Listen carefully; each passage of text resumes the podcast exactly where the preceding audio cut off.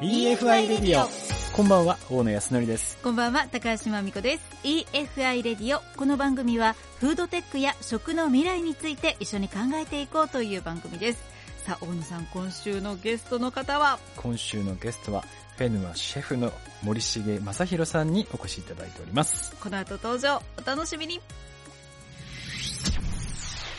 EFI レディオ改めましてご紹介させていただきます。森重正弘さんです。よろしくお願いします。よろしくお願いします。さんまた今週もすごい方が。いやー。ラジオでは伝えにくいんですけど今目の前にですねこれからやろうとしているプロジェクトのね、うん。絵があるんですけれども、うん。先ほど見せていただいて我々悲鳴を これは行ってみたいレストランだなという、ねこれも今大島に熊健吾さんがデザインした今レストランを作られようとしていると。はいそうです。今治の大島ですかね、はいそうです。これはなんでまたここに作られようと思ったんですか？そうですね。自分はあの出身は瀬戸内の三原なんで、小さい時から瀬戸内はもう慣れ親しんでる場所です、あのいつかはこの海沿いで何かをやりたいなと思って、まあ、学生時代過ごしてきたんですけど、まあ、縁あってあのフランス料理をうん。目指してはい。料理の世界に入ったんですけどそれでヨーロッパとかいろいろえー仕事をしてまして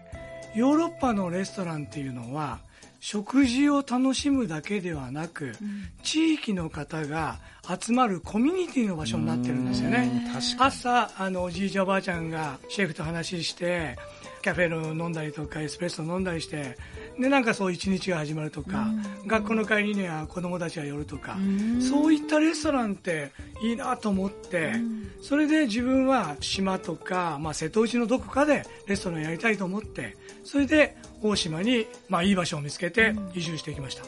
その夢をずっとこう温め続けていらっしゃった、えー持ってました。ずっと持ってました。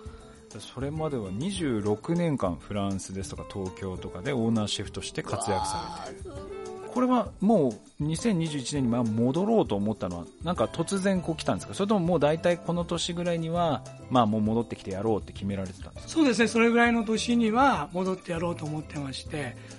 やはりあのいい場所っていうのはもう縁あったらもうすぐ行かなくちゃいけないなと思ってそれでもう自分を決めて、その年にも移住しました。すごいですね。しかもこのやっているプロジェクトの大きさといいますか、規模がちょっとですね我々の想像をちょっと超えてまして、いやいや、もう規模は小さいですよ。本当に、あの、平屋の40坪の十何名様のお席しかないの。ちっちゃい、本当個人でやるもんなんで、すごい小さいです。これでもこうデザインも非常に素晴らしいこれ熊健吾さんがデザインを設計をされたとはい。あの、自分はあの、建築にもすごい興味持ってて、はいヨーロッパでもいろんなこう建物を見て回ってたんですけど、で、東京で熊さんのことをよく知ってまして、で、もちろん面識はないです。知ってるっていうのはただ熊建築を雑誌で見て、それを見に行ったりとか、それだけのことなんで、で、自分のレストランやってもらうんだったら熊さんやってもらいたいなと思って、はい。まあ、面識もないとこに自分は手書きの手紙、えーそして自分の料理の写真、はい。そして自分の経歴、はいで、しまなみの食材とか良さ、その思いを手紙に託して、はいラブレターのように出したんですよ。えー、そこまで全然面識面識ないです。えー、なんか一緒に作るっておっしゃってたから、なんか昔からのこう、なんか旧友の中なのかないと。や、もしかしたらね、東京のお客さんね、伝っていけばね、熊さんに行くと思ったんですけどうんうん、でも、自分は、この大島で、その時は地域おこし協力隊です。市役所に勤めながら。この、今の現状を伝えて、で、こういう思いだっていうことを伝えれば、何か、熊さんは感じてくれるんじゃないかなと思って手紙書きました。なるほどそしたら、1週間ぐらいで返事が来たんですよ。ー早っうん、そう、びっくりしました。手紙が来たんですか？メールか、えー、あの、熊事務所から電話えーそれ嬉しかったですそうびっくりしました。もうドキドキでしたよ、本当に。じゃあやりましょうっていうそうですね。話になったんです。ちなみにその現状を、まあ、伝えたっていうふうにおっしゃってたんですけど現状っていうのはどんなふうなことっていうのを伝えたんですか、はい。あの、自分は大島に移住してきて、大島の、まあ、例えば柑橘とか、宮久保の魚、で、大島のお野菜、それをフランス料理をしっかり作って、で、海で写真撮ったりとか、橋の、あの後ろ側バックに撮ったりとか、大島、まあ、島並みの、えー、フランス料理をこういうふうに今作ってますと。で、自分はその時も狩猟もちょっと始めたんで、で、大島の野生のもの、ジビエですね、イノシシとか、カモとか、そういったものも一緒に送って、で、熊さんっていうのは、そういう地域のことをすごく考えてくださってて、熊さん自身も、あの、狩猟採集の料理っていいよねってよく言われてたんですよ。で、まさしく自分は狩猟採集の料理を今、あの、離島でやろうとしてますってことを伝えたんですよね。そしたら、連絡が来た。はい、そうです。だから最初はだから、ね、一緒にできると思ってないわけですもんね。もちろんです、もちろんです。実はですね、そのちょっと前に、これあれなんですけど、他の建築家の方も、もう一人自分、あの、すごい好きな建築家がいて、その方も連絡が来てたんですよ。それで、自分はやっぱり最初に来た人にはもう、ぜひって頼んでたから、一回は自分、そこでクマさん断ったんですよ。えー、だからすごいもうドキドキ断る方が怖かったですよ。どういうふうに断ろうかと。え？どうなったんですか？そのまあその建築家の方は、大阪万博の総合プロデュースの藤本壮介さんなんですよ、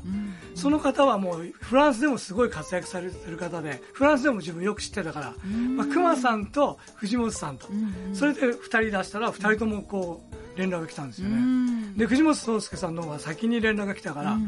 それでまあ熊さんの方には事務所の言うには最初に連絡来た人で進めようと思ってますからって言って本当にドキドキで断ったんです、うん、そしたら3日ぐらいしたら熊事務所からまた連絡が来て、うん森島さんその方っていうのは誰かの紹介ですかと。いや紹介じゃないです。その方とは契約書を交わしてますかって言われて、いや交わしてませんって言ったらじゃあそのプレゼンうちも参加させてくださいって言われて。えー、そう。だから、そう藤本さんと熊さんプレゼンできて俺がどうやって決めるんだとで、博多でお世話になる馬越工務店の社長に聞いたら、俺はもう絶対決められないって。ええー。うわ、逆に。そうなんですよ。ちょっとその手紙読んでみたいです、ね。いやいやいやいやその二人の心を動かす。いやいやいやしかも、その2社からプレゼンされるってすごいですね。そうなんですよ。いやいやもうどうしようかと思ってね、い。やでもそこまで言われたらもう自分断ることできなくて、で実際に最初には藤本さんが来てくれたんですよ、広島空港に自分迎えに行って、藤本さん一人で来たんですよね、で久米にまず来てくれて「森下さんよく分かりました」と「ここですね」と。で今治の駅まで自分を送ってって、で最後に藤本さんすごくいい人なんですよ、本当に優しくて人の話を聞いてくれて、藤本さんあの自分の40坪ぐらいのね平屋で個人でやるもう本当にちっちゃなレストラン。これからね藤本さん大阪万博とかも東京で日本一高いビルも今やられてますからね、うん、そういったもんでそんな久米の行き止まりの集落のレストランで藤本さんも嫌だったら本当断ってくださいって最後に聞いたんですよ、うん、そしたら今治駅でちゃんともう目向いてくれて森下さんやらせてくださいって言われたんですよ。いやだからもうどうしようかなと思って、うんで、まあ、その後にまた熊さんが来てくれて、はい、で、熊さんが来た時は、あの、お塩さんっていう人と北谷さんっていう人が来た。お塩さんっていうのは30年ぐらい前に、あの、大島の広山の建築の責任者をやってた人なんですよ。うんだからお塩さんも一緒に来てくれて、うん、でその時には熊事務所はプレゼンの図面も模型まで持ってきてくれたんです東京から、えー、東京の事務所からで自分のとこでこうプレゼンしてくれて、はい、わこれは参ったなと。どうしようかなと思って。で藤本さんは藤本さんの方でその頃から結構万博で忙しくなってきたんですよ。で前回の万博の会場とかね行かれて海外とかいろいろ行かれてちょっと自分のプレゼンの日付に合わなくなってきたんですよ、うん、で藤本さんにちょっとメールしたら藤本さんあのもしお忙しいようでしたらもう、まあ、あの今回はって言ったらいや今絶賛考案中ですとか来たんですよ、うん、いややっぱり考えてくれてんだと思ってね逆に怖くなって。で2回目のプレゼン来なかったからいやもうここで断るしかないなと思って藤本さんも大阪万博にもう集中してくださいと。もし自分がまた次何かやるときには、次は絶対また藤本さんにお願いするから、今回はもう白紙戻させてくださいって送ったんですよ。うん、そしたら藤本さんの方が逆に分かりましたと。次はもう必ずやらせてもらいますからってそこでうまく断れたんです。いやーでもすごいないやいや本当に。なんか大好きな人2人からプロポーズされてるようなもんですそう。もん全くそのね通りです。すごいいやっぱそのラブレター見たかったですね これ。手書きだ手書きもちろん手書きですよ。いいやーすごいなやっぱ手書きにしようっていうのはもう決めや自分パソコン得意じゃないから まあでも本当にきっと地域のことを思ってるうんその思いっていうのが伝わったのかなと思うんですけどその26年前というんですかね、フランスとかまあ東京でやられてる時に現地に行く前にこう愛媛が結構変わってきたんじゃないかなと思うんですけど実際その26年後戻ってこられてその現地を見られてどう感じられました？そうですね。やはりあのしまなみ海道っていうのは観光客の人が多いなと思ってそれプラス外国の方あのオーストラリアの方アメリカの方あとヨーロッパの方がすごく多くてあれは驚きましたね。そうか。これだから30年前とかはそんなことはなかった。なかったですなかったです、うーはい。んただやっぱり今あれですかねその森重さんから見ると愛媛県内とかはこういう外国人の方をこう誘致するようなやっぱレストランですとかその地域の食材あと文化を発信するとこっていうのはまだまだ少ないかなうん、そうですよね。もっと先ほど言ったようにみんながこう集まれるようなコミュニティの場所っていうのがあの必要なんじゃないかなと思いますね。ただねランチの時営業して夜営業してその時間帯だけではなくてね、みんながこう楽しめるような場所があればいいんじゃないかなと思ってます。こういうコミュニティの場所作りっていうのもなかなかこう結構大変なのかなと思うんですけどポイントとしてはどういうところにこだわるとこのいろんな人たちが集まるようなこのコミュニティができる感じなんですか？そうですね。それはやはり地域の特産物を使うってことですよね、もちろんあの食材もそうです。今治産愛媛県産の柑橘を使う。それとあの宮久保の魚介類を使う。で大島の野菜今治の野菜を使う。それと自分のレストランっていうのはメイドイン今治で作ろうと思ってまして使う中の材木は全部ヒノキにしてましてそのヒノキは松山と今治の県境の多摩川から伐採して今乾燥してます。それとあの今治の菊間河原菊間河原の小さなタイルを今焼いてもらってまして、はい。そのタイルをいろんなところにこう貼り付けていくと。それともう一つメインのとこは大島石。それを壁とかいろんなところに使って大島石の、まあ、レストランじゃないですけどそういったもののプレゼンするような場所。うん。地域の産業をプレゼンするような場所を作ろうと今してます。これ大島市なんですよこことか。そうですね。はい。このタイル菊間河原でっていう、その通りです。はいそれは地域にも愛されますよね。そうですね、まあ、できたら、まあ、おしぼりはそうですけどナプキンとかねテーブルクロスもね今治タオルで作ってみたいなとは思ってるんですよね。あとはもうこれからですねその県内のそういう食に関わる方もしくはあと県外の方も来てですねそういうお店作りをされている方っていうのもこれから増えてくるのかなと思うんですけれどもそういう方たちに一言こうアドバイスをするとしたらなんかどういったことが？アドバイス何もないですよ。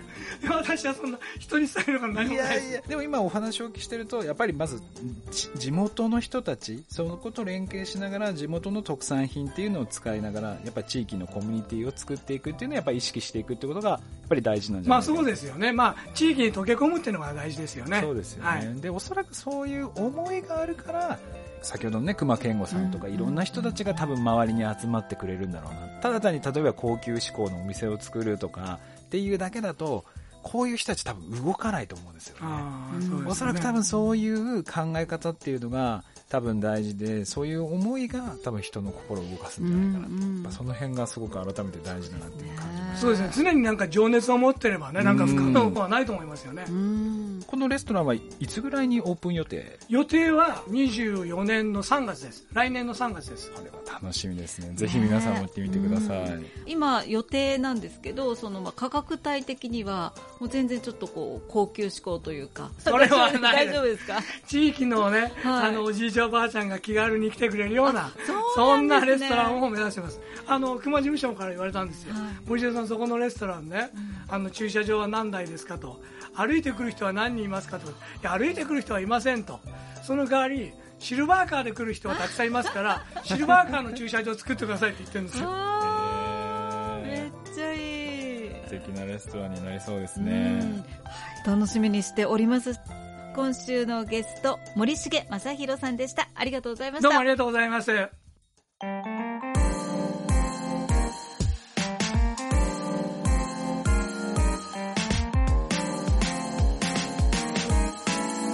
EFI トピックスさてここからは EFI トピックスのコーナーです。大野さん今週はどんな話題でしょうか？はい今週はですね、はい。この EFI レディオの名前がついてこの EFI コンソーシアム、うんうん。えーこちらのお話をしたいなと思ってますが、は今年で3年目の活動を今迎えておりましてですね、うん。うん今年集大成でいろいろな情報をこれから発信していこうと思ってますと。はい。で県内にはですね本当にねいろいろな技術を持った人たちとかがどんどん出てきてるんですね、でそういった情報というのをこれから県も含めてですね情報発信をしていくと、そこをこうサポートしていくので皆さんの中でもですねうちの技術これいけてるんじゃないかとかあとうちはこれがすごいからなんかどこかとこれ組み合わせることでちょっと世界で販路開拓ができないかとかですね、そういった相談ぜひお寄せください。気軽に相談して大丈夫あですか？もう全然大丈夫ですね、うんうん。イケメンのコンサルタントが1名つきますので、うんあやった。1000人の。はい。でそのえ彼もね入れて、うん。あの皆さんのそのサポートをして特にやっぱりこれから海外にどう出ていくのかやっぱりこの辺りも非常に大事なポイントになってくるのかなと思いますので国内だけではなくその販路を海外に広げていく、うん。そしてこう最先端のフードテックの技術がどうなっているのか、まあ、そういった勉強会もですねこれからやっていこうかなと思ってますので、うん。ぜひ EFI のコンソーシアムのウェブページアクセスしていただいてそちらから問い合わせいただければなと思います。はい。ということで EFI トピックスのコーナーでした。EFI レディオ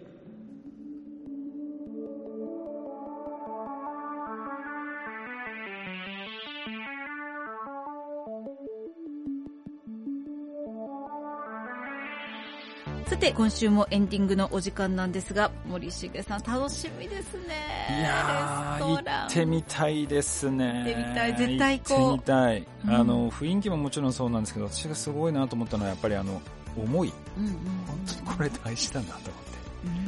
うん。ねそうそうたる人たちが2人とも振り向いてくれて、ね逆にプレゼン受けちゃう。そういやーやっぱりでも私も新規事業ずっとやってきてその最後例えば孫さんとかにイエスって言わせる時って、まあこいつだったら手伝ってもいいかなとかこれだったら応援してもいいかなって思ってもらえるようにやっぱり情熱的に喋ってたんです。ようん。だからなんかそれを思い出しましたね。やっぱりプレゼンテーションとかその何かものを作る時っていうのはその情熱でその情熱もただ単に自分がやりたいからとかではなくそれをすることで地域の人とか他の人がなんか幸せになれるようなうんそういった思いがやっぱり人を動かすんだなっていうのをすごく強く感じましたね。いやー、思い大事ですね。ということで、この EFI レディオウェブ上で聞けます。EFI レディオで検索、FM 愛媛の番組ホームページ上で聞けます。また、ポッドキャストも配信中です。最新回は番組終了後にアップ予定となっております。ということで、今週もそろそろお別れの時間です。それでは皆さんまた来週 EFI レディオ大野康則でした。高橋真美子でした。